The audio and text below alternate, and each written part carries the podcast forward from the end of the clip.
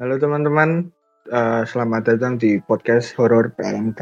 Sini saya nggak sendirian, saya ditemenin rekan dari Mika juga. Silakan perkenalan diri. Halo semua, kenalin aku Alex dari Mika. Ya. Oke. Oh iya, uh, Alex, kita di sini mau ngapain sih, Lex? Uh, apa nih? Cerita-cerita mungkin cerita ya. Uh, jadi kita di sini akan cerita, akan bacain cerita horor yang dikirim dari teman-teman PRMK kemarin ya. Bener kan Lex ah, kayak gitu? Ah, iya iya iya, aku ingat aku ingat. Nah, uh, kenapa yang dipilih Alex? Karena Alex ini paling pemberani ya di, di antara teman-teman mikat lainnya ya. Lex katanya gitu ya Lex. Ah, ah? Sama cowok aja takut. Oh, sama cowok aja takut deh. Katanya kamu suka sama cowok. Apaan? ya, ya. Berarti gosip itu.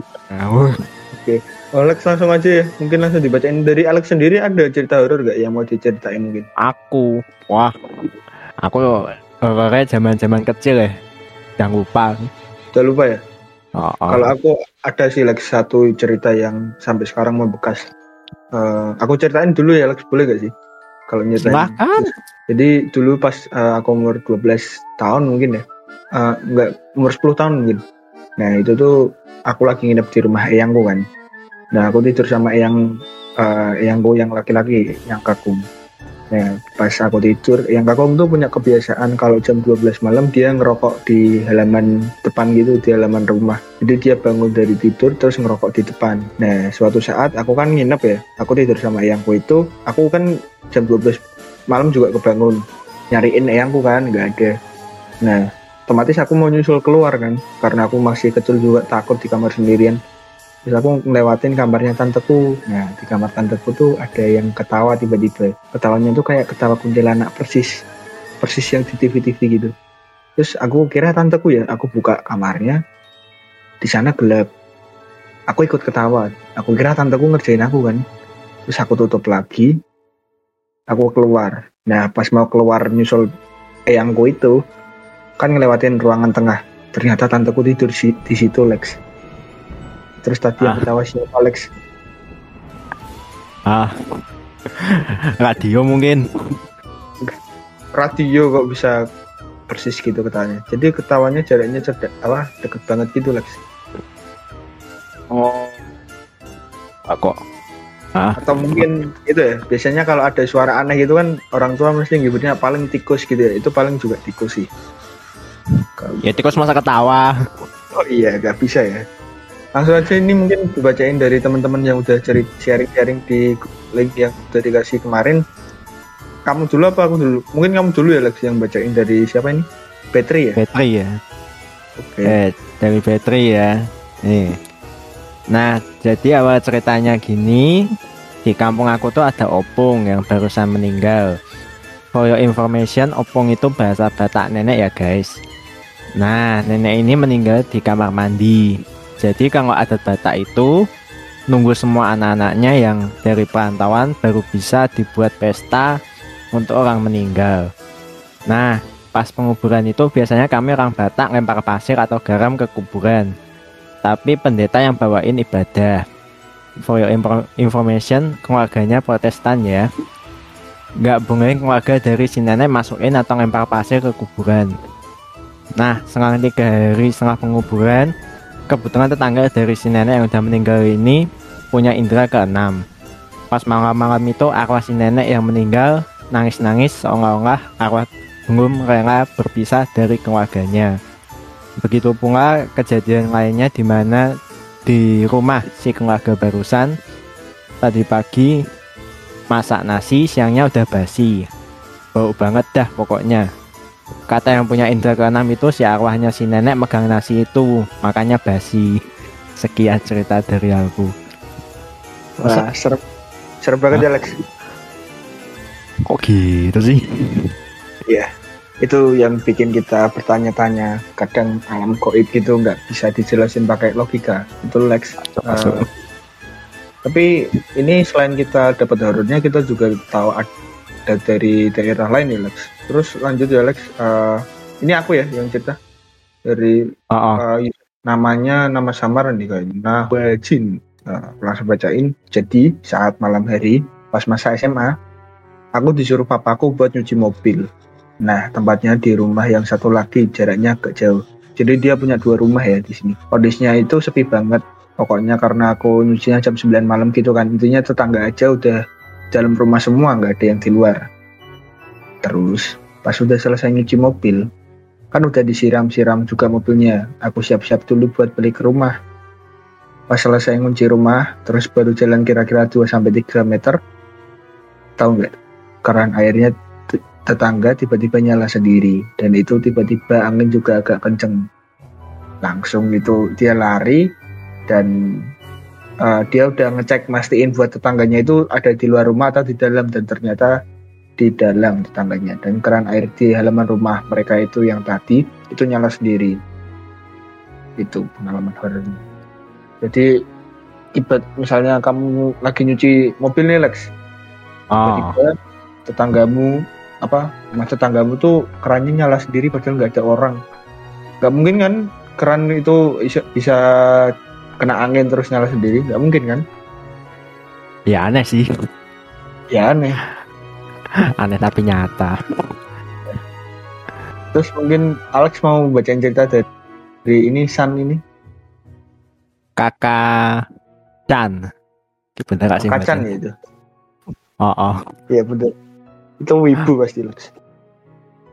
As dari namanya Chan. Kelihatan. Masa kecilku bermain dengan tuyul. Tuyul apa upin ipin gitu? Kayaknya dia lebih ke ngaca sih situ. Bisa jadi dia. Aduh. Damai kakak Chan. Oke. Okay. Ceritanya cuma singkat aja ya, tapi mungkin membekas buat ingatan si kakak Chan. Ya, bagi dia. Ya. Terus lanjut ya ke nama samaran lagi kayaknya namanya San. Pernah nggak sih kali kalian dengar bahwa hantu itu bisa lancar baca doa? Dia ngalamin sendiri nih Lex. Jadi karena SD kepala sekolahnya suster, jadi pernah ada kejadian di mana ketika pulang sore habis ekskul tiba-tiba ada bayangan suster duduk tapi wajahnya nggak jelas be karena beberapa lampu saat sore sudah dimatikan jadi agak gelap. Lalu uh, si San ini memberi salam dengan alasan hormat, namun suster tidak membalas. Jadi susternya diam aja.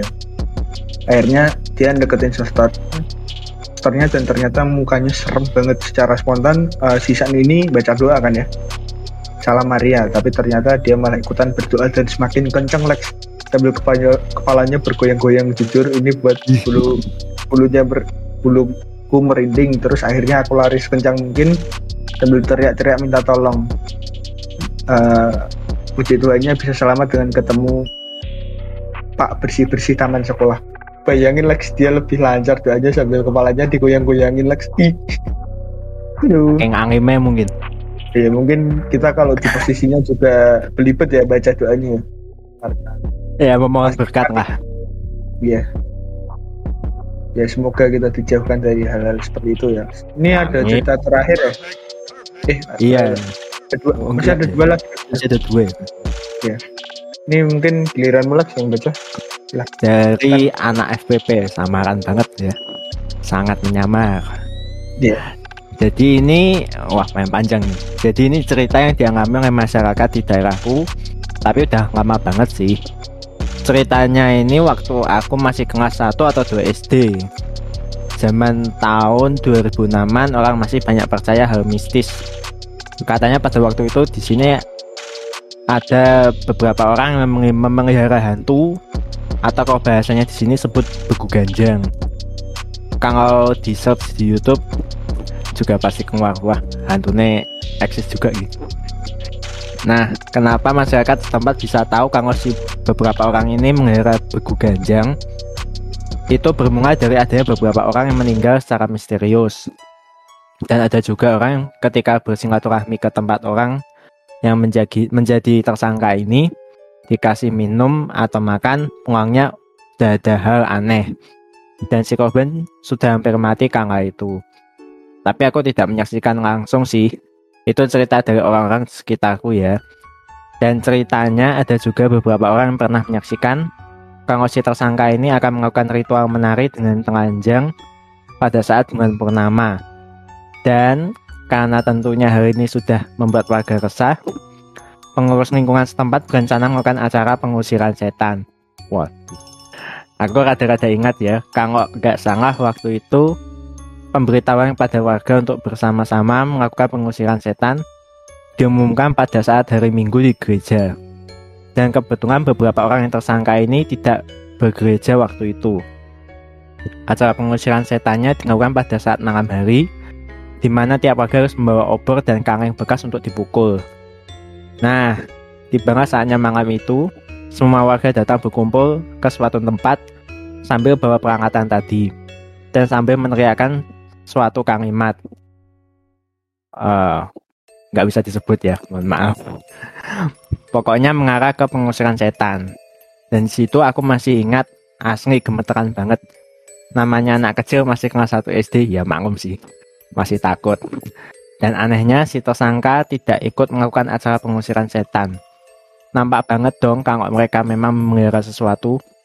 Di situ warga bergiring ke setiap jangan di sini sambil melempari rumah si tersangka dengan batu cukup segi wah lumayan gitu Serem ya? lumayan ini sampai Oh. sekampung sekampung makan nyawa sih masalahnya Iya, kayaknya yang punya rumah itu memang melihara ya, Lex. Menurutmu gimana itu?